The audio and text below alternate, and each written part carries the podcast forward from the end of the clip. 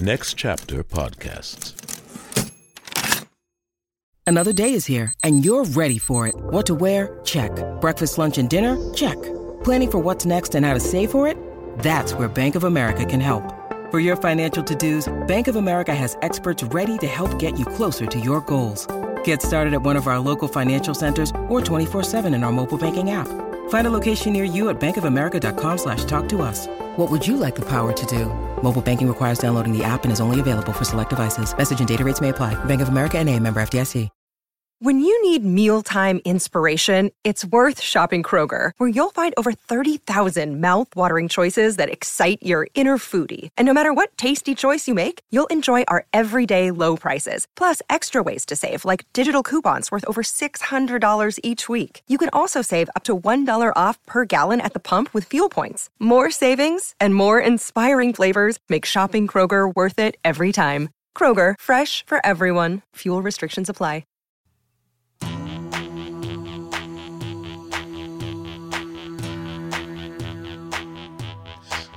500. The 500. JM been walking us down through that 2012 edition, so it ain't nothing too new. Hundreds more to go, and in need of a friend. The king of fleece for Angelo, talking the 500 until the end. Talking the 500 until the end with my man JM on the 500, talking the 500 until the end. Ah, hot pants. Huh. Oh, that's where it's at. That's where it's at. Hot pants. Oh man. If you guys just wait for a little bit into this episode and you hear me and Matt talk about hot pants, you're gonna fucking laugh your ass off. Your ass off. That is Hot Pants is by James Brown from his 1986 record In the Jungle Groove. It's also number 324 out of 500 on the 500. What's up, y'all? Join the Patreon. Please, dear God. Uh, you know what to do. Patreon.com backslash the 500 podcast. And we are sending hoodies and t shirts out very shortly to all the Patreon subscribers. So you're going to get the hoodies, everything that you've been paying for. Thank you to everybody that is paying for the Patreon. We appreciate it. Uh, keep it up, man. We need more. Uh, what do I got going on? This weekend, uh, February 18th and 19th, I will be at Laugh It Up in Poughkeepsie, New York, uh, doing three shows. Then I will be in Los Angeles February 20th doing the goddamn comedy jam at the comedy store with Zach Ass from Jackass, Trevor Wallace, Brian Posehn, uh, Sklar Brothers, Brian or Brad Williams, and Jamie Kennedy. And then the 21st of February, because I'm taking over the store the full weekend, I'm doing Shimmy Shimmy Ya, where comics give away something real from their life. Uh, it's dope, dude. To audience members, and uh, I got Santino on it, Anthony Jeselnik, Ryan Sickler, Jessimae Peluso, Brian Simpson. Both shows, 8 p.m. Get tickets at thecomedystore.com. I'll be in LA doing shows the 22nd and the 23rd as well. And then the 24th through the 27th, I will be at the House of Comedy in Arizona. And you can get tickets at joshadammeyers.com. And then March 9th, I am in Aspen, Colorado. Aspen, Colorado. I gotta buy the tickets, but gonna be it's gonna be so expensive. Um and then I'm doing I'm gonna be in LA and I'm gonna be in New York. I'm gonna be all over. So uh, get tickets at joshadammeyers.com or follow me, Josh Adam Meyers, on social media. On all social media. And uh yeah, man. Let's talk James Brown. Ugh a good gun.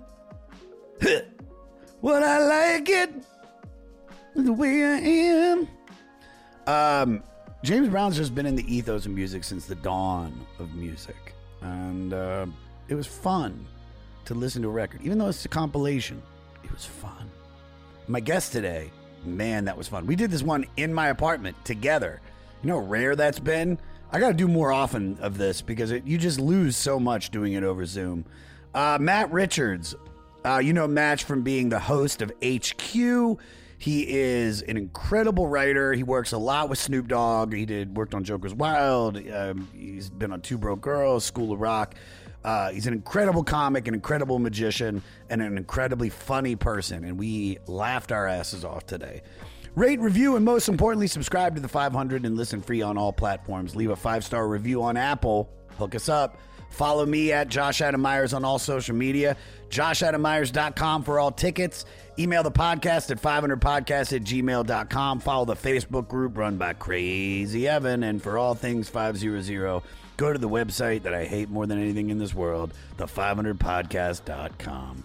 Well, nothing left to say but, huh, ha, here we go with 329 out of 500 within the jungle groove by James Brown. Who?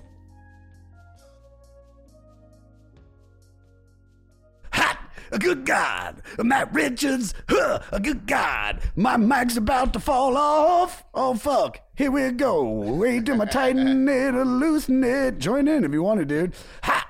Gotta tighten that screw now. Trying to tighten this. That's Haven't, what it gonna do. haven't done a live recording in a long time. Tighten up the screw You're my neighbor. Huh. right across the street. Ah, Didn't take you too long. But I was still late. Ah, well, you are black. Huh. Very short commute. Ha, Get down. A destitute. Can we just do this for the next hour? I'm down. I, my throat might not agree with me, but I'll, I'll do it. Dude, this is so easy to do, James Brown. God, how does this guy have a career? Can I start with that? I don't even know if that's. I get it. Like I get. All right, I've now. All right, there's listeners right now that are like mad at me that I even said that, but uh, you know they call him the hardest working dude in show business. Hardest working man in showbiz, Godfather of Soul. So w- why do we know that? Do we know why he got that? Did he just do shows He wouldn't sleep. nonstop? He wouldn't sleep, man. That's cocaine. Oh, most certainly there's some stimulants involved. He's. You can tell from how he talked. I always just feel like like he is like everything I know about him. He's guns. He, I mean, is it's kind of bad, right? Am I wrong? Like guns. I think he's beat people. Uh, I think he beat women. I'm not too familiar with James's legacy. I mean, it was before my time. Uh, I know the album that we're talking about today is it was '86 when it was released. That is also before my time. I'm an '89 baby. Oh God, I, that fucking blows my mind. 1989. Where was I? I was in Germantown, Maryland. Fucking some hoes At nine. at nine years old. Play Transformers. Little baby hoes. I just James Brown is like you know he's a legend. I, I look at James Brown as as somebody that tr- it's like George Clinton, but bigger. Uh, yeah. Do you know what I mean? Like like George Clinton actually didn't play any of the songs. Like he didn't even. I don't even know if he wrote everything. He just kind of orchestrated what he might. He heard, yeah, he was the glue. It was what was in his head. He then told a, gr- a group of qualified musicians, and they would do it. This is the funk.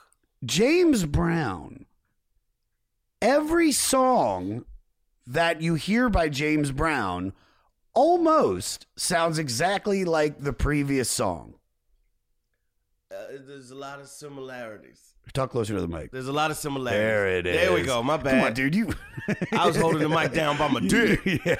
It's feeling- big. It's black. Ha! I was feeling funky. Uh, I first got hip to James Brown, uh, honestly, through Eddie Murphy. Tell me. Oh, from uh, Eddie, uh, James Brown's hot tub. Yeah, no, I saw, I saw Delirious before I heard James Brown. Mm-hmm. I was like, I think, I want to say five, six years old, Yeah. and uh, the James Brown impression that he did was hilarious. And my dad was like, "Oh, you like? You want to hear some James Brown? Put on some James Brown." And I ended up playing James Brown or singing James Brown. Papa's got a brand new bag in the uh, Talent show. the sixth grade. Yeah, dude. We did a production of The Wiz. Yeah, dude. James Brown, Papa's got a brand new bag was the Flying Monkey song. Is that is that really the Wiz song? I, I haven't seen the Wiz in a long time. Come here, sister. Bop. Ba-ba-da-da. Papa's in the swing. Yeah. Yeah. It's, we follow the yellow brick road. Ha! Gotta go on down the road, y'all. Come on, motherfucker, we on that road. Come on, Dorothy. You know you like it. Better grab your dog. Get the lion. Hell's going on? Get your heart, get your brain, get your confidence. Come on, girl, we're gonna walk down the yellow brick road of love. Is that really in there? Is that really James Brown song? It's Is in the soundtrack, yeah. wow. It's been a long time since I've seen it. I remember it. It fucking rolling though. The Wiz was uh, yeah, classic. That was that was Michael Jackson. That was uh uh Ben Vereen now. was Ben Vereen? Um, fuck. Let me look. up the Diana Wiz. Ross was Dorothy. I'm looking up the whiz right now as we speak. Yeah. By the way, everybody, this is the. I should just preface by saying all of this. This is the first live 500 that I have done in the same room with the uh, guest that we have done since we did the Moon Tower one. So we don't have Adam here. So I'm looking everything up. So just know it's loose. It's fun. Lucy Goosey. All right, here we go. Boom. Diane Keaton as Dorothy E. Gale. Ted Ross. Fleetwood Couplement. I didn't know if it says, it says Fleetwood Coop, but I put Couplement. Michael Jackson is a scarecrow. You want to guess? Tin Man? Don't look. I'm not looking.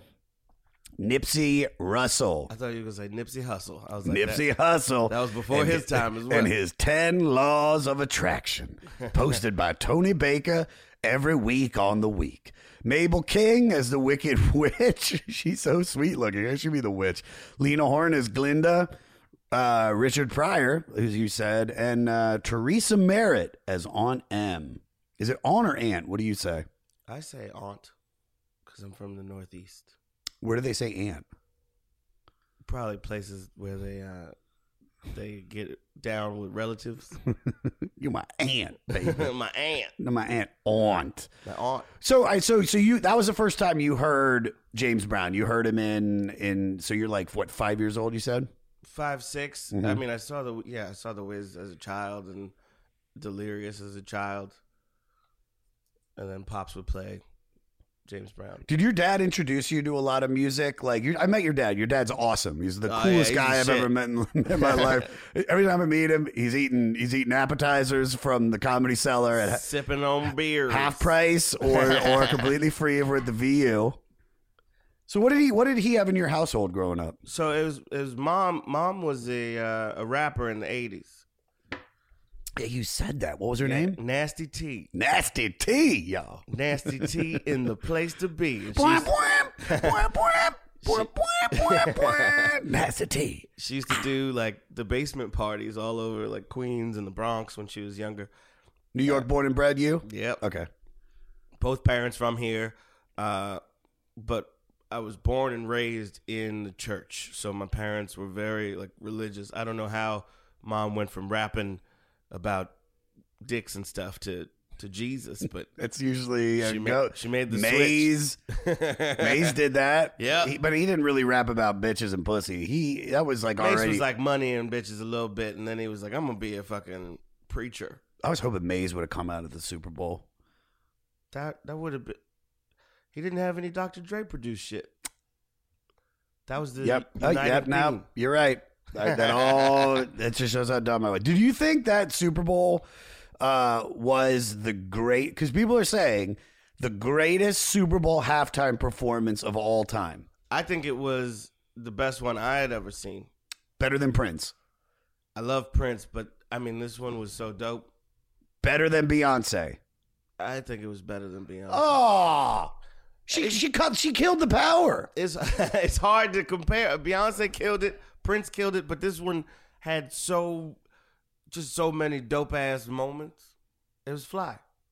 I just thought, I don't know. Uncle Snoop, fucking Dr. Dre, Eminem, Mary J. Blige, Kendrick, and the Golden Lords. I thought it was kind of funny when uh, Mary J. Blige started doing like you know "Stop Beating on Your Man" song. like started patting her weave like She was getting it in, man. I'm not gonna cry. Stop all the violence. Mary was the first Taylor Swift. All her songs were sad and about breakups and shit. Love Mary J. Blige. I, you know what's funny about Mary J. Blige? So I, you might have heard of this show. I worked on when I first moved to LA. I worked on a, a reality show porno uh, for Playboy TV called called Foursome. Do you ever hear of it? No.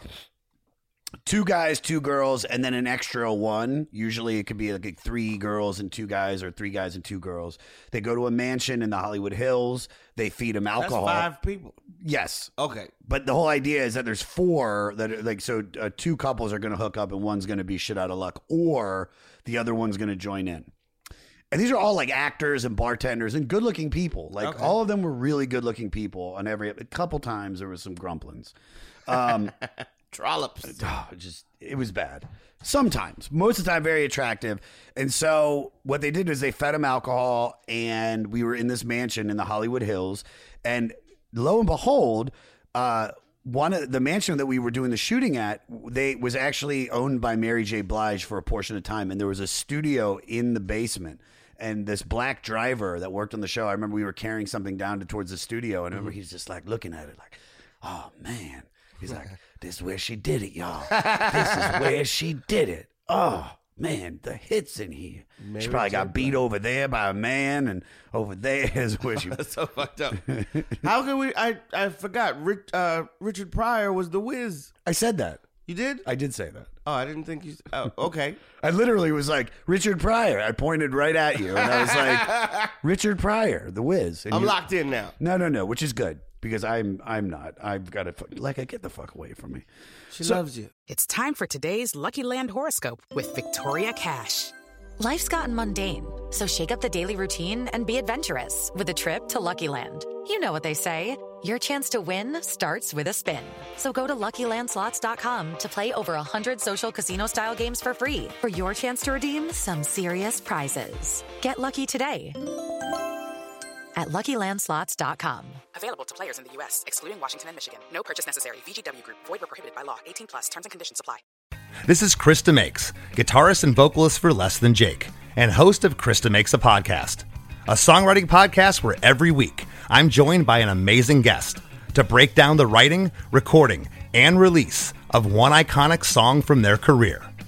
In our giant evergreen back catalog of episodes, we've had rock legends such as Dee Snider and Huey Lewis, punk rock favorites like Mark Hoppus, Fat Mike, and Brett Gurewitz, and up and coming artists of today such as Liz Stokes of the Beths and Genesis Owusu. We've had guests from all genres and styles of music, and I guarantee that if you peruse our back catalog, you'll see several episodes that'll make you say, Man, I gotta hear that. Whether you're a fan of music or a creator of music yourself, you'll take away a whole new appreciation for the songs you know and love. Chris DeMakes a Podcast is available for free on all the places you could possibly listen to podcasts, and new episodes come out every Monday. All right, so so so you, what? So your mom's into hip hop. What is your dad into? My dad was uh, very much into like gospel music. He liked, uh, you know, like Fred Hammond and and Commission and all these gospel acts. So that was a lot of what was played. I didn't really listen to like quote unquote secular music until I was maybe 10, 11. What was you first start getting into then? Uh, I'm not gonna lie. The first non-gospel music that I bought was "The Boy Is Mine" by Brandy and Monica. Fuck, I remember when that came out. Came out on my birthday. That boy is mine. Never, never seen I'm my. I would just play that shit because I thought they, like, in my ten-year-old brain, they were singing about me. I was like, "You take it easy, ladies. ladies, ladies, There's- Monica. All right, I choose Brandy. There's enough ten-year-old me to go around. I know what. Uh, on second thought, I'm going back to Monica. There's no need to fight, y'all. Brandy had a career. Monica, Monica made some hits. what did she make? Uh, give me a second, okay? Because there's quite pull a 'em few. up. I'll Pull 'em pull up. 'em up. Monica has some bangers. I can't call them off the top of my head right now because of the She years has of one song. weed abuse. What Monica hits. The boy is mine. Every time the beat drop, I have no idea what that song is. Angel of mine. Can't don't know. help who I'm you. Every time the beat drop, yeah. that- Every time the beat drop.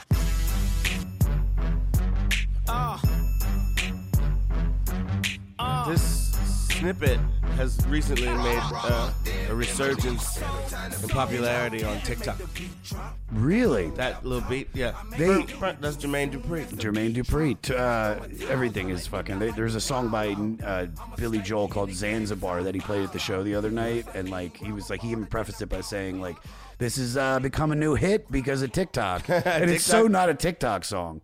I Um, don't know if I've heard Zanzibar. See, it's uh, fuck. I'll play it. How's it go? I'm gonna play it. Yeah, yeah. For me, for me, I got the old man's car.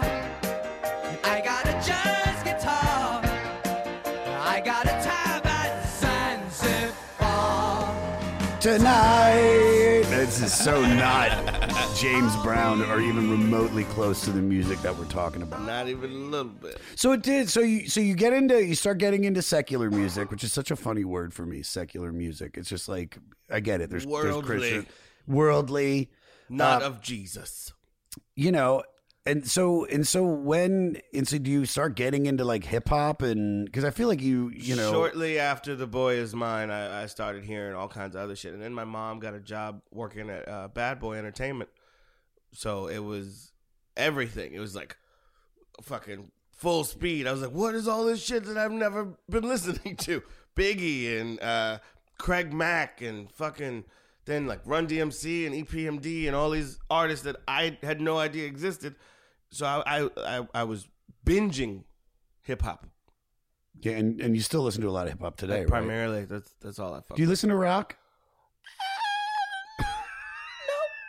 No, No, I gotta be in a rock mood. What what what, what puts you in a rock mood? Uh, white girls, white women put me in a rock mood. No, I don't even. Get over here, Jessica. Let's listen to some Papa Roach. No, I, I don't. I don't honestly. I don't really listen to rock. I get it. I sat down with James Madden and he tried to uh, put me onto some metal, and I was like, ah. You hear Metallica, you have no you have no like It doesn't. I don't. I can't. I can tap. I can tap my foot to it. Yeah, yeah. But I'm not like I gotta play this in the gym. That's what's so funny about about like, and I don't know how this is gonna come off. The difference between like what some black people will accept as music and then what white people will accept as music. Because I feel like white people, well, because we're so influenced by the black culture and we like, you know, we steal words, we steal the looks, you know, basically everything. we steal everything. We we are. it's true. uh, There'd be no rock without uh, you know with without black, people. And that's what I'm saying is that rock music, it's easier for a white guy to listen to hip hop music than Black it is started rock for Uh, sure. What was her name? The uh, Rosetta Tharpe. Rosetta Tharpe is the originator of rock and roll. Is that what you're saying? Sister Rosetta Tharpe. What is this in like the 1800s? She's referred to as the mother of rock. 1915. Yeah, it makes sense. That's early. Yeah. But do you see what I'm saying? It's like it's like where where a white kid in the suburbs like myself could I remember hearing Public Enemy, Mm-hmm. who is heavily sa- who heavily samples James Brown. Yeah. and, and we'll talk about that. Um, and it's easier for me to listen to Public Enemy and be like, "This shit fucking rules," than a black guy to listen to like Slayer and be like, Ugh. "Do you know what I mean?" I know black guys that love rock. I just never, I've never been able to relate to uh, the songs that I've heard at least. Is there what's the rock that you do? Kind of, would you say that if you were like Who sings Cherry Pie? Warren? She's my Cherry. I can't. Go drink a water, make a cheese. Yeah. That video is fucking sick. Yeah, I got that video gave me a boner, so I was like, I fucks with this song. This song is cool.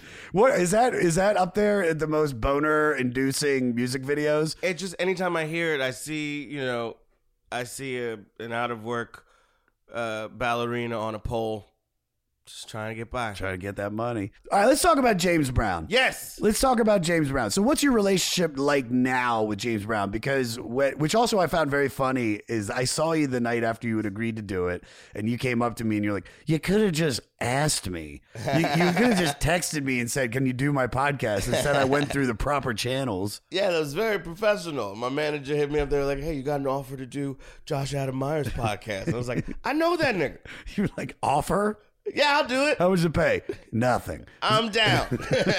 Those are my favorite offers. that's, that's so ridiculous. Offer to hang. So, but, but I mean, because I know that James Brown is just in the ethos of music and, Of course. and in black culture. Yeah. it's just I don't think I've ever met any uh, black person in my life that has ever been like "Pff, James Brown's terrible. There's something beautiful about his music. There's something that I think just like like I said, it transcends race. Uh, it's you can't listen to James Brown and not dance. He had a house in Queens, uh, around where I grew up, and I'll always remember passing it with like my parents or grandparents, Yeah. them pointing it out, like, "Oh, James Brown used to own this mansion," and I was like, "Fuck, that's cool."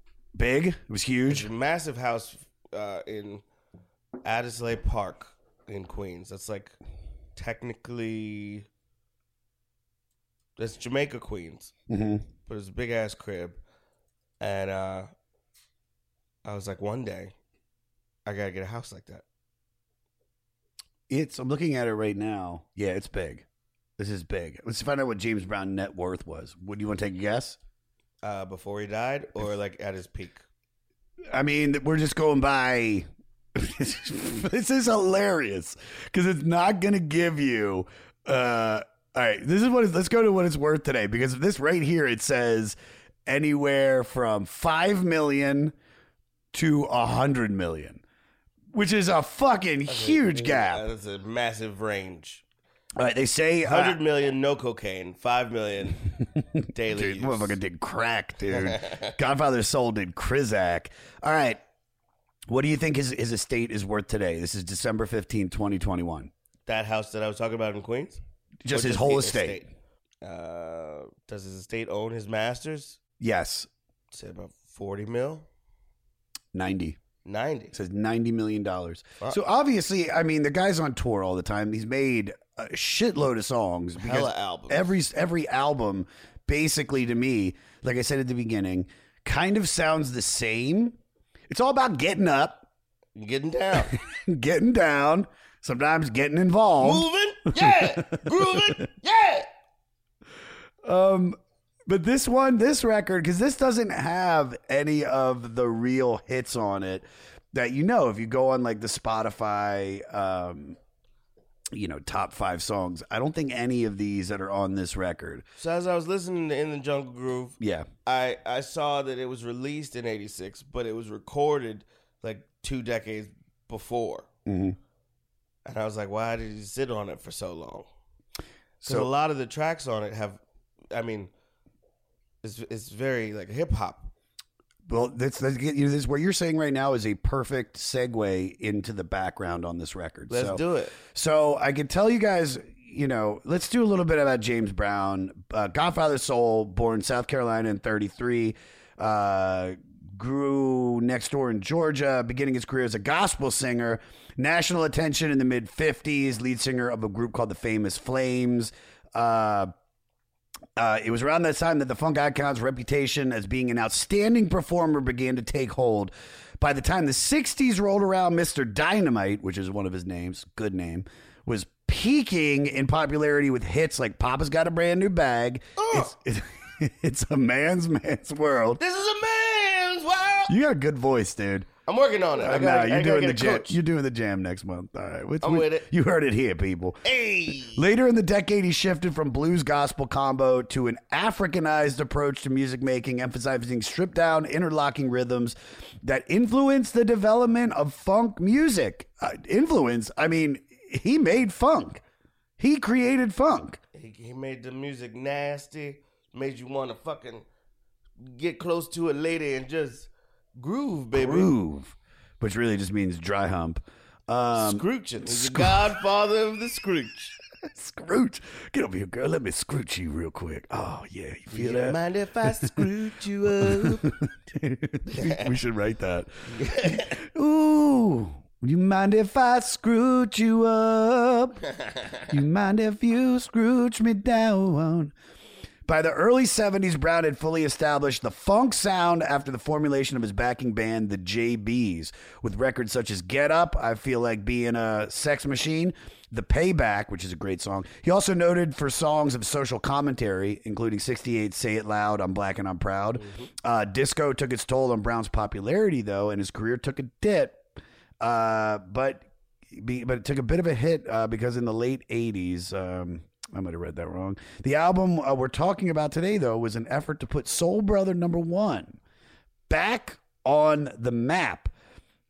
And then he continued to perform uh, until his death of pneumonia in 2006. So Brown, this is also a little fact, was one of the first 10 musicians inducted into the Rock and Roll Hall of Fame in 1986. I think that's pretty cool.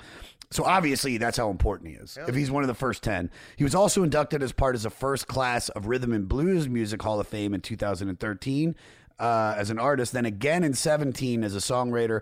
Uh, and going by uh, Rolling Stone magazine, he is ranked number seven in the greatest artists of all time. I mean, Let's find out who's before that. Coming in at, we're going to, all right, I'm going down because this is what's coming up easy. Number 10, Ray Charles. nice Uh, number nine, Aretha Franklin. facts. Number eight, Little Richard. Wop babaloo. Number seven, James Brown. Number six, Lil Nas X. No. I'm kidding. I said, no, no, No. God, no. Number six, Jimi Hendrix. Dope. Number five, Chuck Berry. Dope. Number four, the Rolling Stones. I gotta get familiar with these guys. Number three, Elvis Presley. Number two, Bob Dylan. Number one, the Beatles. Where's Michael Jackson? Let's go to let's go to ten twenty through eleven. Uh, Bo Diddley at twenty. Where, who, where's Michael Jackson? Marvin Gaye at 18, Muddy Waters 17, Sam Cooke 16. Sam Cooke deserves to be in the top 20 for sure.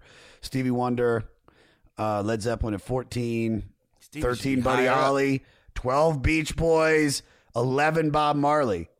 So I'm going deeper now. Nirvana at 30. I mean, The Who, Clash, Prince. Fuck, dude. Ramones. What white person wrote this list? Fats Domino, Jerry Lee Lewis, Bruce Springsteen. Come on. This is white guy's U2, Otis Redding. I mean, Michael Jackson's not even in the top fucking 30, dude. Ridiculous. Bo- Bowie, Lennon, they got Lennon. Here you go. Madonna. Michael Michael, Jackson. Jackson. at 35. Bought the Beatles. Yeah, it's fucked up, though. I didn't like that. I, I always hated that. That he bought the Beatles. I'm going to buy your songs.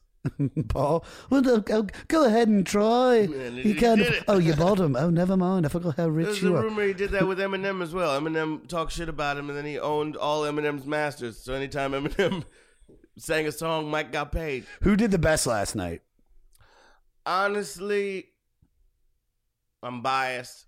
I I think, Snoop. yeah, He had the most fun. yeah. It, it He, looks he like- looked like he was having a good time. And he was smoking that joint before, right? right, right off uh, off the side of the, the the trailer thing. He had a little blunt, and he was like hitting it, and he put it down, and he was like, "All right, it's time to rap." I mean, every everybody made that joke that that like fifty cent turned into a full dollar. Yep, Like I saw that. I was guilty. I I I, I thought I was original. Was a lot Dude, of, lot of parallel thought. Li- It's that. How can you fucking not? It's the E motherfucker. When you that- low hanging fifty. Dude, that is why.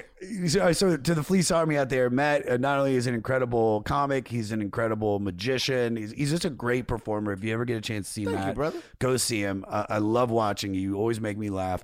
Uh, tell everybody what you're doing with your special because it's very 50 Cent. I mean, yeah. So I think 50 might have heard me talk about it. Uh, on July 30th, I'm going to hang upside down uh, 80 feet over the Hudson River uh, in a straitjacket. And then I'll escape from the straitjacket and then attempt to do an hour of comedy upside down. Brilliant. I'll be there. I still have to write upside down material.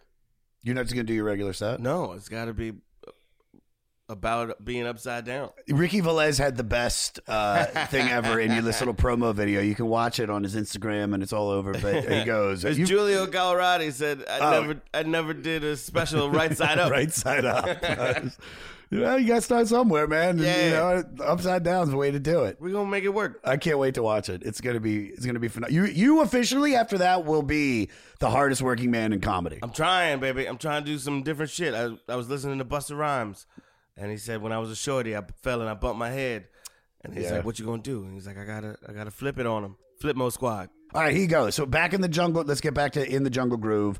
Comes in at 63 minutes and 17 seconds. Feels long. Feels like it, but you know what? It doesn't. It's it, it's long. Like there's certain parts where you're like, they could cut this song.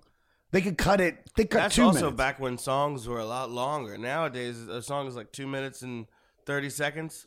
because of TikTok. Well, even shorter now with TikTok. And this cat's putting out like I remember when Method Man and Redman made the Rock Wild, the Rock Wilder. That was what two forty. I don't was- remember. I think, was but it was short. It was really short. Yeah, Um, yeah, I think a lot of it has to do with TikTok. I think everything, videos. We we attention spans are shorter. 15 seconds, dude. Back you- then, there wasn't shit else to do but listen to uh, a seven and a half minute James Brown and fucking song. dance. Yeah. And dan- you dance to this music. People got sweaty. You know, I was talking last night, like, dude, professional dancers, like, their lives are fucking weird, dude. Like, that's what you're dedicated. Your you dedicate your life to being in this studio with people around you, going like, eh, tsk, ah, eh, boom, pop, eh, ta, fu, ta. It's like I danced for years. I did ballet, tap, jazz. You're. Sammy Davis Jr. Hey, I'm trying to write his uh movie. I could see that. Yeah, Give, me give me play a part in it. I got you. I got you for sure. All right, here we go. In the Jungle Groove. Uh, this is a compilation album that was released in 1986. Hip hop was a format that was beginning to gain footing in the mid 80s, and Brown's music was popular in those circles. Tracks like Funky Drummer were heavily sampled in the hip hop world. So this was an attempt to try and capitalize off of that. The album is a mix of unreleased tracks, alternate takes, and remixes. This compilation preceded another compilation album that came out two years later called Motherlode. The album's tracks were recorded in four locations Cincinnati, Miami, Macon, Georgia, and New York City. Um, the album's title is taken from a song recorded back in 1970, but the full version of In the Jungle Groove remains unissued. The intro to this track can be heard at the beginning of I Gotta Move on this album, though. While the first few numbers here feature Brown sidemen, uh, who were in on his mid eight, mid sixties hits. The majority feature the original JB's outfit, his backing band, and that helped the singer forge several extended and funk-defying tracks during the seventies. And in the year two thousand, ooh, this is a goodie. Vibe magazine included this album on their list of 100 essential albums of the 20th century. What do you think of that? Vibe. Vibe magazine. So it's black magazine. I was like, all right, they got Michael Jackson on that list. Remember, that's, he's got five of them on there. He's Yeah. got dangerous, I mean, post pedophilia ones. Get up and jam. I like that video. I like the one, the video with him and uh, his sister, where they're in like, Scream. yeah. Yes. I beg you, beg you, man, I make you wanna scream, make you wanna scream. yes, that was the most expensive music video in the world at that time. You it was like two mil. You, speaking of expensive, this this this today's podcast is all over the place. We'll get back We, to James well, yeah, Brown. we're hipping and hopping. We're hipping and hopping. This is, we're like James Brown, We're in the extended. We're in the jungle groove, baby. Dude, um, did you see the did you see the trailer for the new Lord of the Rings Yes. TV show? That's the most expensive TV show of all time. Do you want to know how much it costs? Bezos got it. Almost a billy. Oh, half a billion. Yep. Half, four hundred and eighty million dollars. That's almost a billy. This album cost eight bucks. To, bu- to buy it? or eight to- bucks To make it. to, to make. it was all paid for in cocaine. Yep. Eight Um, dollars worth of coke. So by the numbers, this is a straight up uh, compilation record. You, like we said, it's a mix of unreleased tracks, alternate takes, and remixes. Does it feel that way to you, or does it play like a conventional studio release? After the first listen, I didn't really see. There was no like through line, so I didn't. I was like, oh, this is. I didn't know anything about it. I just listened to it, and I was like, oh, this is Uh, it's kind of all over the place. You felt it was all over the place. A little. I see. I didn't experience that. I thought this was one record. I I listen before I do any research. I do the research after the fact. Yeah. And uh, one, I can't recommend this album uh, in the gym. This is a fucking fun album to listen to in the gym, especially right from the beginning track. Well, I got my first. Uh, I'm starting with my trainer today, so this is gonna be on my playlist for Dude, sure. you're gonna look so fucking sexy, dude. I have to. I gotta get rid of this dad bod. That's all that fun. Dude, I see what you eat at the cellar, bruh. Ugh. You eat late. You eat late like me, dude. And then. I keep eating when I get home. What kind of snacks you got? Not even snacks. I'll straight up cook. I'll make a lasagna at 4 a.m. Dog.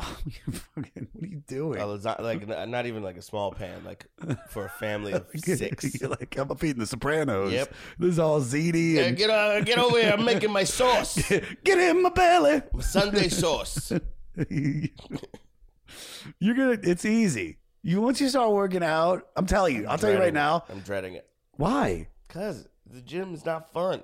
Anybody says they have fun in the gym is a psychopath. Okay, then I'm a psychopath. You're you're nuts. But I'm I I can't do fentanyl anymore. So the, so the gym is hey, the gym is something. All right, so you didn't think this was you felt like this was all over. You felt like this had a compilation vibe to it. like hot pants, and its juxtaposition after a song like um, the the was it the drummer drummer man Funky drummer. funky drummer. Let me see. Hey there, I am Johnny Christ from Avenged Sevenfold, and I've got a podcast called Drinks with Johnny you're going to want to check out.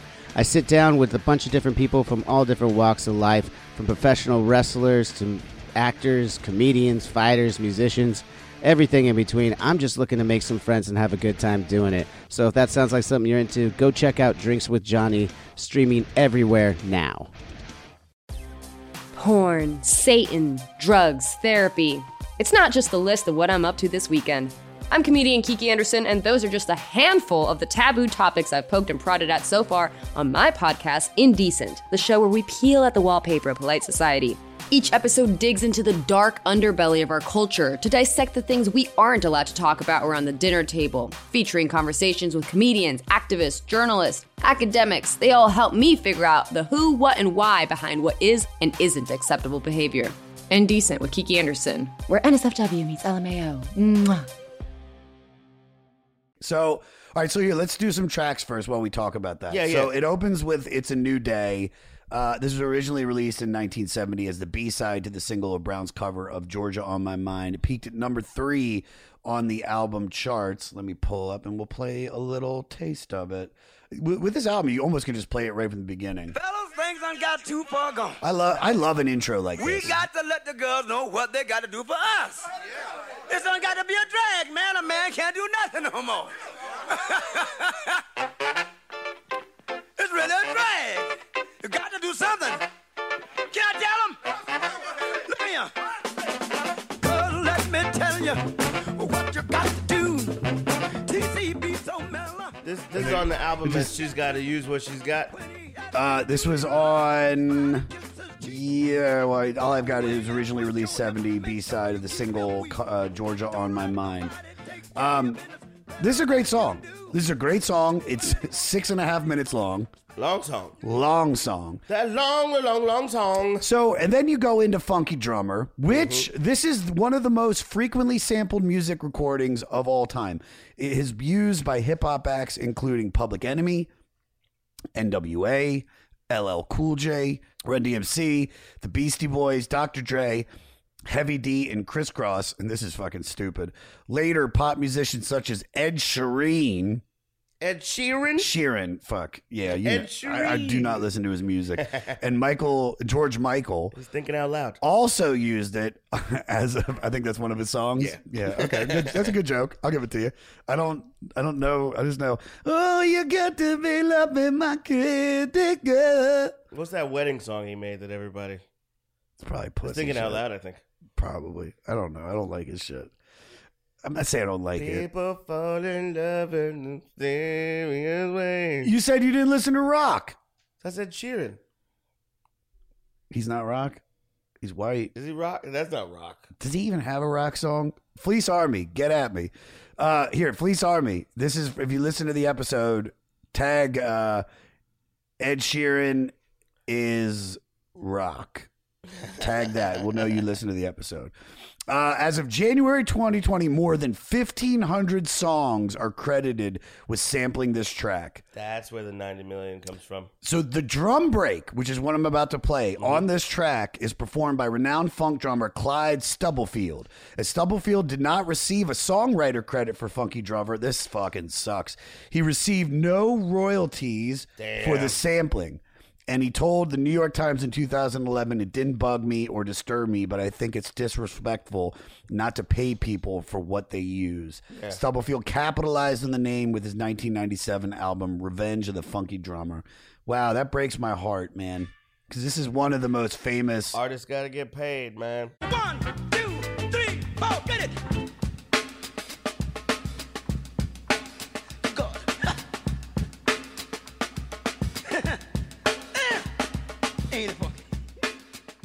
Yeah, I mean, That's hip hop. That's hip hop. Boom, boom, cat. Boom, boom, cat. But it's the the fact that he didn't get that sucks. You ever gotten screwed like that? You ever done? You ever done a beat on an album? and got screwed? No. You ever, what's your biggest, uh, the biggest fuck over you've gotten in the industry?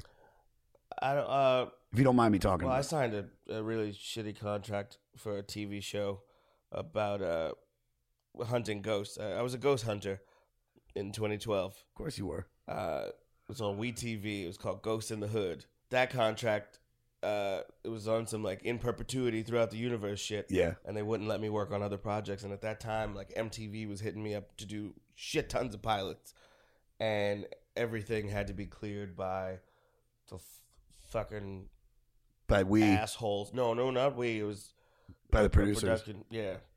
Uh, the production company. The producers that I worked with on the show were cool as fuck. Still friends to this day. Sure. But the production company owners, the Gurneys, I didn't. Uh, I don't care for them too much. Man, It cost me a lot of money not being able to work on other stuff. hashtag fuck Gurneys. G U R N E Y S. Yeah, man. Um, I did. Uh, there was okay. I. You ever you ever write a joke for a friend? yeah. Yeah. I well, this is a proud moment, so it's an opposite of a fuck over because seeing the joke do well brought me nothing but joy and like it was dope that I could think of something that made my friend get some more, you know. Shine. Some yeah. shine, you yeah. get some laugh. Yeah. So I, it was me and Derek Gaines, man. I love that dude to death. Shout out Derek Gaines. We were on the road in Rhode Island, sitting in our hotel room, getting ready to do a college show, and there was a fucking commercial that came on with some biscuits, and there was like a underlying beat, and I just started freestyling a song about the biscuits. Like, Everybody's happy that Mama done made the biscuits, and the baby's gonna have himself a biscuit today. We're dying in the hotel room. And then I'm like, hey man, you can have that. That's more your style anyway. And then he did it at the college and it fucking murdered. Then I was like, oh, give me the joke back. Let me get, that, let me get ah. that joke back. So he gave it back to me. And then I do it in the village at like the the village lantern. It was a bar show. Fucking seven German tourists and like a lonely Asian dude were the only people in there. And I do the joke and they're like, what? I got drunk. I gave it back to him. It's yours. And then a week later, he was passed at the cellar. Oh, Everybody was like, I love that joke. that joke's great. And I just sat like, okay, no, it's good. It's good. And my dad was like, A, if you could write something that does something like that for your friend, you could write something for yourself. 100%. And I said, cool. And he said, but also, don't you never give nobody else a joke again. Oh, your dad sounded like the beginning to fucking like a James Brown song. Yeah. Don't you never give something up again. again. yeah.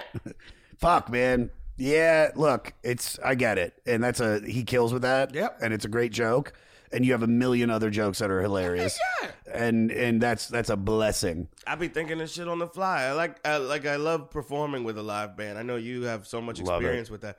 As a comic that likes music, you- I'm definitely influenced by a James Brown and his because I don't think he wrote half the shit that he would say at his live shows. He No. would go with the flow. That's funk. Yeah, it's funk. It's improv. Uh, many drummers put this track on the Mount Rushmore of drum performances, including Talking Heads' Chris Frantz, uh, who told Songfacts uh, what makes it so impressive. It's highly syncopated, and there's more than one syncopation going on. It's like the layers of an onion. You have one layer of syncopation, and you have another, and possibly even another on top of that. It's what we call polyrhythmic, and it's very sexy, very good for dancing. Frantz, I hope I said That's his when name your rhythm is allowed to date other rhythms. yeah, dude, it's fucking bu- it's a bukkake beat. Frantz says he tries to approximate it on the Talking Head songs "The Great Curve" and "Cross-Eyed Painless." So we just talked about how that song "Funky Drummer" is is like, I mean. Hip hop's so popular in '86 when this comes out. Yeah, man. How genius was it to come out with this compilation in '86 when hip hop was in this rare form and sampling was really taking off? any artist that has longevity has to have those periods in their career where they evolve and adapt to whatever the fuck is hot. Because if you stay in one lane, you're gonna get passed. You're gonna get lapped. Yeah. You're gonna get forgotten. You're gonna become a dude of that time. So it was super genius. I mean, you look at cats like Snoop. Snoop changes every fucking every decade. Snoop got a different thing. He might talk shit about it for a little bit. Like I remember he was dissing the Migos, but then he was like, "Okay, this is what's hot right now. I gotta, Yeah. we gotta get get on this get on this wave." Ooh, Vaping. I'm vaping. I, was, I couldn't get it out. I was like, "We get it." this is a, this is a rare thing to be able to vape with my guest. Yeah, man. This is Cheers. This, dink, dink. Um, I do think this. I do think this is a great way for James. I mean, he probably made so much money from this record. Hell yeah. You know, you think about it, it was like if hip hop's taking off and all these artists are blowing up in hip hop, and then James is like, yo, you got your shit from me. I am the godfather of the hip hop beat, not just the godfather of soul. I mean, that sells more tickets. And I'm and you know, some of these people might shout him out and, and then he gets paid from it. And then something like Funky Drummer, which we said has been sampled literally thousands of, of times. Speaking of that, who do you think did it best? Like we have like just a couple off the off the top. Bring the noise and fight the power by Public Enemy. I mean, fight the power is so iconic. But wait, dude, just wait. Mama said knock you out Fuck. by LL Cool J. Fuck the police by NWA. Are you ready for this one? Let Me Ride by Dr. Dre. Out of those, Ah. who did it better? Fight the Power and Fuck the Police were both such fucking hard hitting songs when they were released. It's hard to pick between the two, but those are definitely the top two, Mm-hmm. I think. I mean, when, when hip hop started, it's not like cats had access to drums and uh, you know, shit to make their own beats. So they Yeah. would take their parents' fucking records, Mhm. which ended up being James Brown and and and cats like that, and they would fucking scratch those to spit their rhymes on. So it's like it was only it was only right for, for James to to drop. I also think I also think it's kind of funny that he was inducted into the Rock and Roll Hall of Fame the same year this came out. I think there's a correlation behind that. I think that like You got to remind motherfuckers. Yeah. And that's Yeah, what he dude. did. Yeah. And it just shows everybody that now he doesn't just transcend and become the guy that created funk and soul. Uh, but he's, or maybe he didn't create him, but he did it better than It's a most flex. people. It's a flex. it's a flex. And then to be like, oh, yeah, motherfuckers. I birthed you. I birthed hip hop too. Some of the best beats. And I mean, no, in 86, Mama Said Knock You Out's not out. Uh, I think, I don't think a couple of these are, No, this but is like early '90s. early 90s. All right, so if I got to pick one, I- I'm going to say Fight the Power because I think Fight the Power is more prolific and more easily uh, listenable than Fuck the Police. True. And Mama Said Knock You Out is is a great song. It's to be honest with you, it's one of it's probably the only LL Cool J song that I really like, except for uh, the When iron- I'm alone in my room, sometimes I stare at the wall, and in the back of my mind, I hear my conscience call. no, I also like uh, you know they call me Big Dada. da, Don't let it- da, da, da, Make your head, oh, go make your head, oh, we gon' do gang gang gang. That song slaps too. I'm not gonna- Slaps, but I like it ironically. I like it ironically. Wanna get your head? Home, go get your head. on. Is all right. So let's see. We got. let- let- Let's go see any more tracks to talk about. Yeah, funky drummer. Give it up or turn it loose. You like hot pants? I like hot pants. I was listening to that in the shower before I find came hot over pants. here. Hot pants. the final track. But it's also called Hot Pants. She gotta use what she gotta get what she wants. she gotta. Did I say that right? She got to use what she got to get what she wants. I think What do you think James that- James saw a bad bitch walking past in some hot pants. He was like, "See, "You got to use what you got to get what you want." And then somebody's like, "Write that down, James." Oh my That- god! the that title- is the funniest because it happened. The title is he was sitting somewhere and saw a little cute thing. He was like, "Yeah, a hot pants." Now she got to use what she got to, get, get what, what she, she wants. Hey, I got it. You know that's true, James. And they snapped him up. You know like, that's right. You know that's right, baby. Get her over here. Hot pants. Uh, I do love that. Uh, notable samplings from this include uh, "Fight the Power" once again by Public Enemy, "Fool's Gold" by the Stone Roses. Ooh, yeah, it's true. "Step Back in Time" by Kylie Minogue. Yeah, this is a fucking cheeseball McGee. "Good Vibrations" by Marky Mark and the Funky Bunch. Hilarious. Yeah, this is. I mean, this came out in '71, but it's a three-part single that was a number one R&B hit. Let's listen to a taste of it. Let's see why this is. Let's see why this is the your favorite on the record. Let's get into it. Ah, hot pants. Huh. Oh, that's where it's at. That's where it's at. hot pants. Smoking. He just like chicks in hot pants. Hot pants. Smoking. Smoking. Got a much better. My feet keep going. I mean, it's just they just he's and then it's and then it's it's eight more minutes of this. Eight more minutes. A love song to a woman's posterior. Hot pants. You can see your legs. Smoking. She doing it because she's trying to get stuff.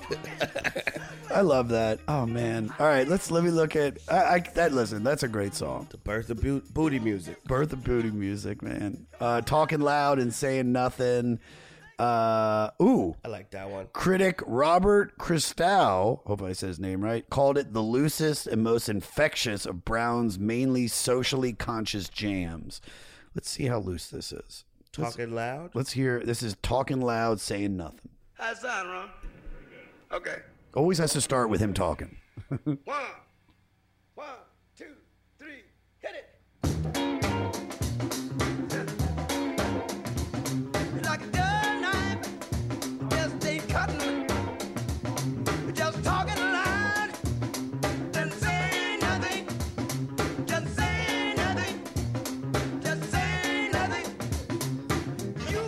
You know, I forget everything I said at the beginning of it. I really feel bad about that now. I really do. I sincerely do. I feel like I shouldn't have said I spoke out of my ass at the beginning.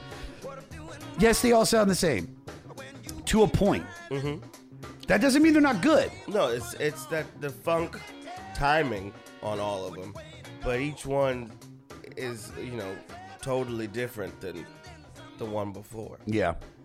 Mm-hmm. I mean, fucking hot pants just rules, man. That rules. Hot pants. it's so Smoking! Uh, let's see. Talking loud. What are they? Uh, it doesn't really have any of the. Um, yeah, this doesn't really have any of the um, the songs that were sampled. Uh, get up, get into it, get involved. Uh, was sampled. Eric B is president by Eric B and Rakim. Set it off by Big Daddy Kane. Nas's Where Are They Now and Public Enemies Bring the Noise.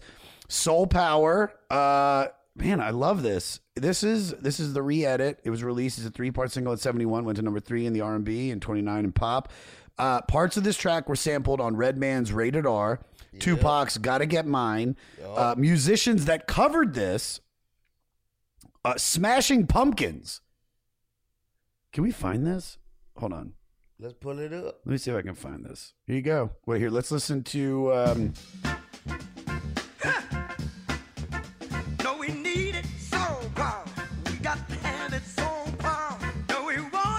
you know what's funny? Every time I play one of the songs, uh, y- we both just, it's like a, You can't not move. You can't not. All right, now here, let me play. Let's here's Smashing Pumpkins version of this. Is I'm so excited to hear this Let's right get now. it. So power.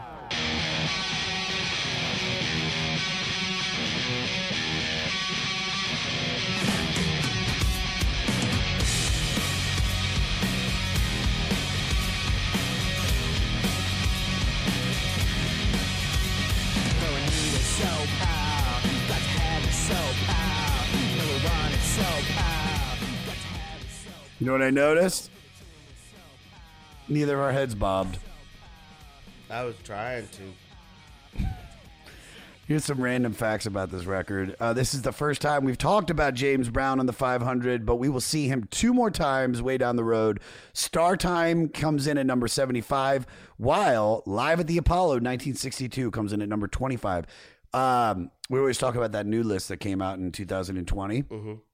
The album didn't make the cut for the 220 list. Uh, Star Time went up to 20, went up 21 spots to 54, and Live at the Apollo 1962 dropped 40 spots to 65.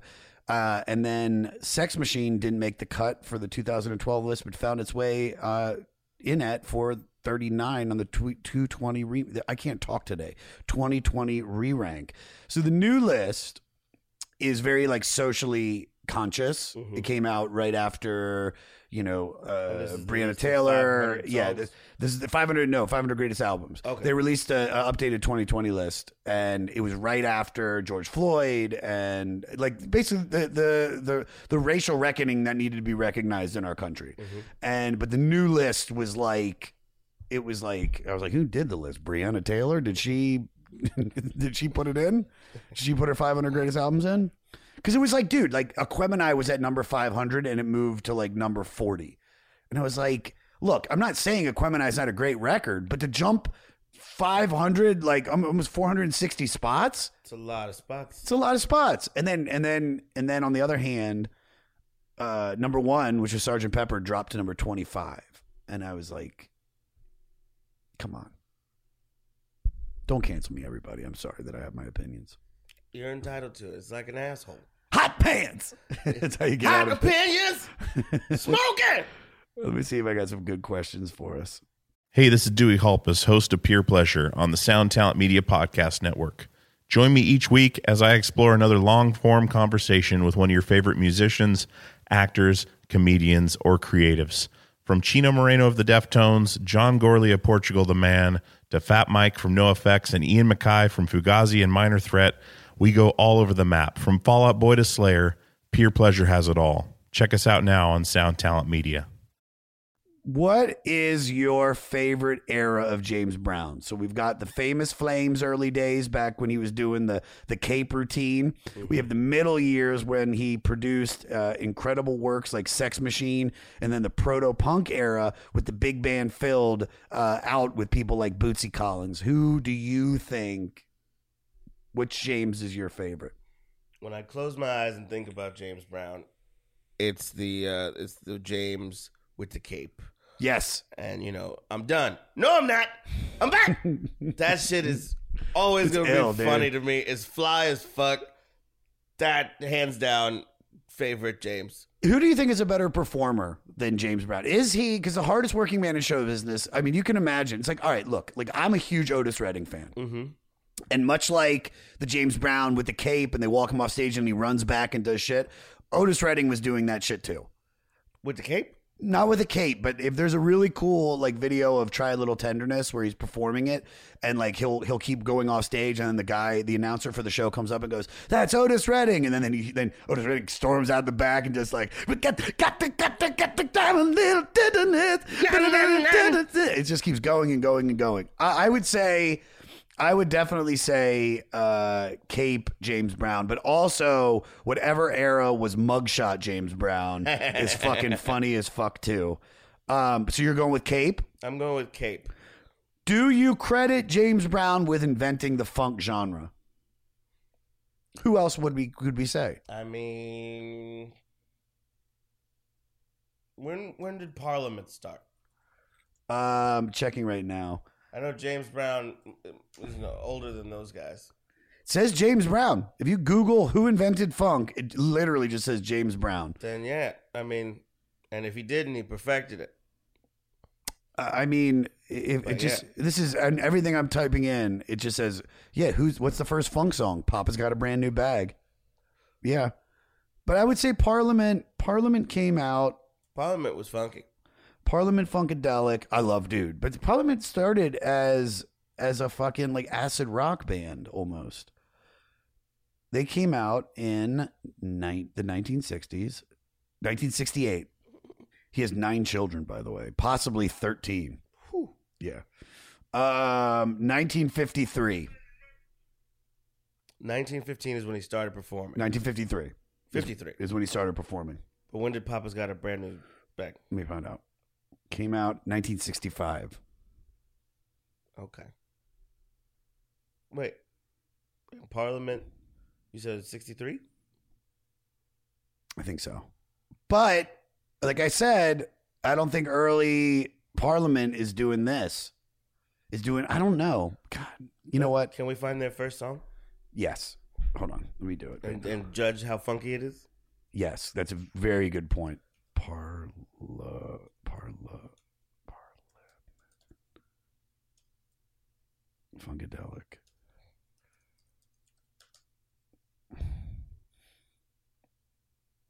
What was there? It was called "I Want to Testify." Right. Hold on.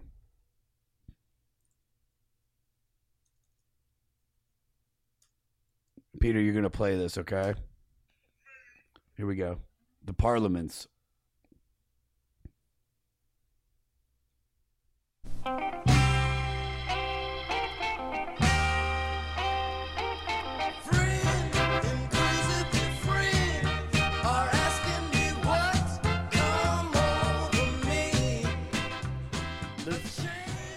Little funky, but knowing that James started it in, in 53, I imagine that his sound was funkier before Parliament. So, yeah, it's just.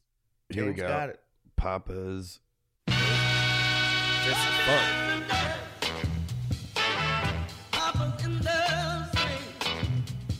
Yeah, I, I, I listen. Too funky. You've heard it here. James Brown created funk. Um, let me see. Any other questions? Uh, here we got a lot of stories about James Brown, not all positive, but always interesting. From the time he shot up a club in Macon, Georgia, gunning for rival singer Joe Tex, the way he treated his band, his open support of Nixon on the campaign trail, and the numerous violent incidents with his wives over the years. What does it say about him that he came from such impoverished beginnings, wrestled with demons his whole life, and still managed to achieve what he did? Came from came from nothing. Basically, created a genre of music. If you're going to be a dirtbag, make it funky.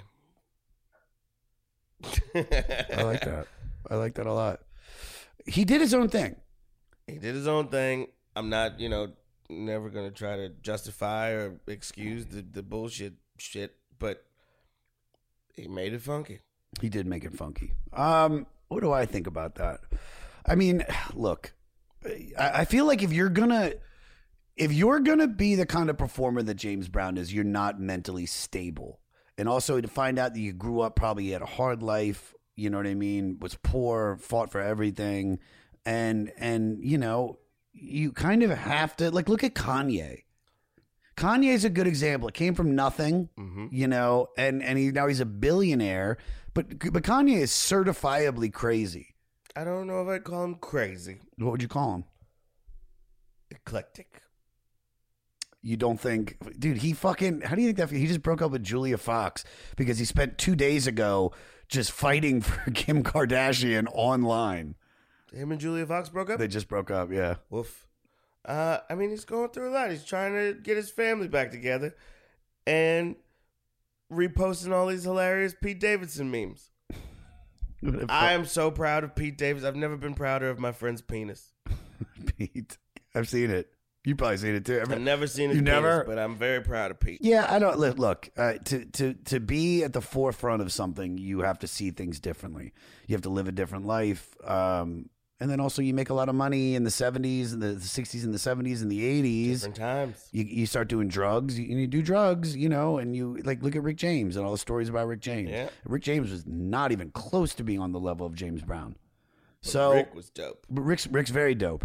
Uh, but but yeah, I, I I think that just says that you have to be somewhat mentally unstable. Yeah. Uh, to to do that kind of genius. Um, what do you think is the funniest thing about James Brown's act? Uh, Eddie covered it perfectly in Delirious. You don't understand what he's saying some of the times. The band probably didn't understand what he was saying, but they understood each other enough to make fire tracks. I believe it. I, I, I, I look. It's he. Every, Comedy Parmesan, I serious. hold on. What do I have? Oh, uh, we even though since we had the Super Bowl yesterday, Brown has a halftime performance on his resume. Do you know that? Pa- playing Super Bowl 31 in New Orleans alongside ZZ Top and the Blues Brothers. Shit. Uh, Brett Favre and the Packers beat the Patriots in that game 35 to 21. I mean, we got some Patreon questions. This is from TJ Gillespie. This album is essentially on the 500 list for one drum break in one song, Funky Drummer. Should this be on an album list or just on the 500 greatest song list? It's a good question, TJ. Thank you for that. Well, I think because it is like a compilation album of of a bunch of different shit, it does does it make it an album? We talk about this all the time about a compilation or a greatest hits. Do they deserve Yeah, to be on it? I don't know. I, I, I always think it's kind of a cop out, but I get it because Bob Marley Legend is an album. It's an album of songs, and it's one of the greatest albums, selling albums of all time. Yeah. So you have to talk about it. Um, I, you know, uh, being completely honest, I, actually agree with you, TJ. If, if what you're saying is, I think this song should be under the like high up on the 500 greatest songs list because it's it spawned so many others. so many others. Funky drummer, yes. There's some other stuff on here. Yeah, they're fun. I, I don't know if this deserves to be on the 500 greatest albums list. I don't think I would put it on there if I was making a collection of of some of the stuff that I've seen left off. I'm like, you could have put Tears for Fears, uh, one of their records on, the one with all the hits. If it has to stay high high four hundreds. Yeah, for sure, for sure. So you are with me. Yep. Okay, and this is from Justin Nemec. Uh, I hope I said your name right. So if he prefaces by saying, "Rest in peace, Danny Ray, James Brown's longtime Cape man and MC, who died one year ago." Um, is there an argument against him as the greatest of all time hype man? Ooh. Who would be the greatest of all time hype man? Okay. Mr. so- Wendell from from Arrested Development, the white dude with the cane from Mighty Mighty Bosstones. I mean, Flavor Flav was a great hype man. Yep, that's it. No, we're done. Flavor Flav was a great hype man. Diddy, Diddy was a great hype man. I would have thought, but even Diddy was such a good hype man that he had his own hype man, Farnsworth Bentley. Well, that was that was more like a man servant, a man, a man butler. So, so we've decided the greatest of all time is, I, I mean, Flavor Flav. I think, me. Flava. I think you're right. Flavor Flav. Um, all right. These are the questions I ask every guest. Shoot. Favorite song on the record? Favorite song on this album? Yes. I'm going with Hot Pants just because of how it makes me feel. Uh, and no, no, the idea of how he came up with the title. Um, I, I can't disagree with you. It's it's definitely moved its way into my tops. Uh, I, I think I'm gonna go with the opening track. I, I just think that it's it's such a good song. I mean, it's a new day. Man, I fucking loved it, and I- maybe it was just because it was the first song that I put on for it. Uh, least favorite track on the record. I wasn't really f- fucking with the "Give It Up or Turn It a Loose" remix. Okay, uh, I'm gonna go with "Get Up, Get Into It, Get Involved." Um, That one too. I didn't. Yeah, I was like, eh. Wasn't one of my lead, look? I'm not saying that they're, these are bad. If I No, have to, no. you have to pick one. Uh, what song on this record would you fuck to? Probably Hot Pants. Hot Pants. Yeah. Yeah, I think I would fuck to. Uh, I mean, first of all, you can pretty much fuck to any song except for "Get Up, Get Into It, Get Involved." That's a little too. Too Unless the girl's just completely just laying there and you're like, "Get up, get into it, Get, don't be a starfish. get involved." Why am I doing all the work? I don't know if you can fuck to any song. It's- That's what I'm fucking do. Get up, get into it, get involved, just to give it so there's directions. Um, and we already kind of answered the last question. Um, so I'll, so I'll so I'll change it a little bit. Um, why do kids of the younger generation need to listen to this record? I think that a lot of the music the kids are listening to now, being that it's all like snippets, and and it'll be just a hook that they can TikTok to, uh, to appreciate music, they gotta know where it came from. Yeah. I think that's important. I feel bad for the the young generation, these Gen Z kids, because they don't got no good fuck songs, man. They don't. Who, who's making good? Jeremiah? Jacquees? Uh, I don't know. I don't. You better put on some Maxwell. Right? you better put on. Take it What do you, back. what do you fuck to? What Bro, do you, I have do- a whole playlist. So of, do I. Of vibes. What is it? Straight up vibe. I got a little Sade on there. Little, Nice. little, uh, little Boyz II Men. Uh, Oh yeah, you can say it, dude. there. I mean, he makes booty music. But the whole time that when an R. Kelly song is playing, we're having sex. I put my fingers in my ear and go la la la la la la la la la la. I do. uh I do Massive Attack. Okay. Uh, it's, I do British trip hop, Massive Attack, Portishead, uh, and then I was just looking recently, and if you go on Spotify, Dark Lord Spotify, and you type in sex music, there's a playlist called "Music to Have Sex To," and it's all like SZA and like downbeat tempo stuff, very very sexy. Like every song is like, "And you're worth it." The way you work it, girl, you're perfect. Dude, my voice sounds good right now, man. Killing it. Um, promote away. What do you want to promote? Uh, well, I'm at I'm at the comedy clubs around the city all the time. On Instagram, it's just Matt was funny, M A T T was funny, and uh, be on the lookout for this weird ass upside down special, man. It's gonna be crazy. It's gonna be great. If you guys are in New York or if Matt's in your city, go see him. He's a great dude, extremely funny, great energy. I love you, buddy, and I'm, I'm so too, so happy this worked. I'm so happy you came in. I'm glad I accepted the offer.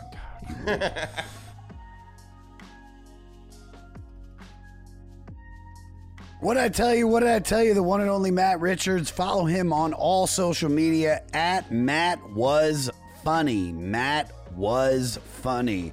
And uh, be on the lookout for his special. It's going to be great, man. Super talented dude. I love him. I love him. I love him. For listener shout out, I want to give a big shout out to Kevin Donnelly. He's on Instagram at the Kevin Donnelly. T H E K E V I N D O N N E L L Y. Uh, he was one of the first people that hit me up with uh, Patty got that good good.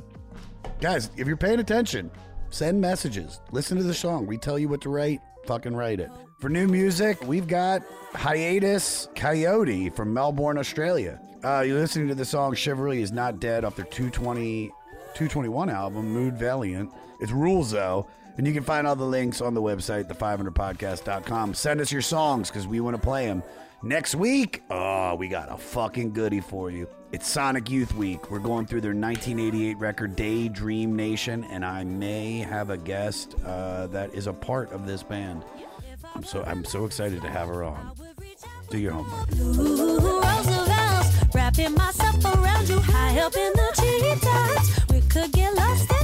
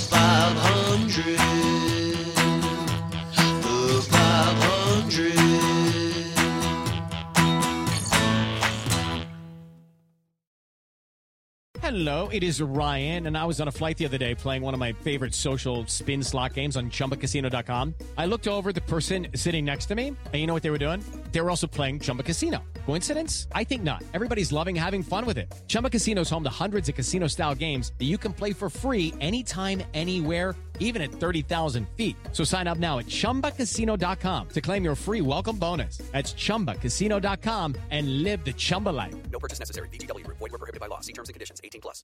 Well, hey, friends, my name is Zach Lupetin. You may know me from the band Dust Bowl Revival, but I also host a music discovery podcast called The Show on the Road. For the last five seasons, I've been able to dive deep and have intimate chats with folks like the Lumineers, Ani DiFranco, Vulfpeck, Keb Mo, Lake Street Dive, Bela Fleck, and more. So, guess what? After 150 conversations with some of my favorite songwriters from around the world, we are bringing brand new episodes to the Osiris Network. New interviews and intimate acoustic performances will be coming at you this summer. And which episodes are coming next, you ask?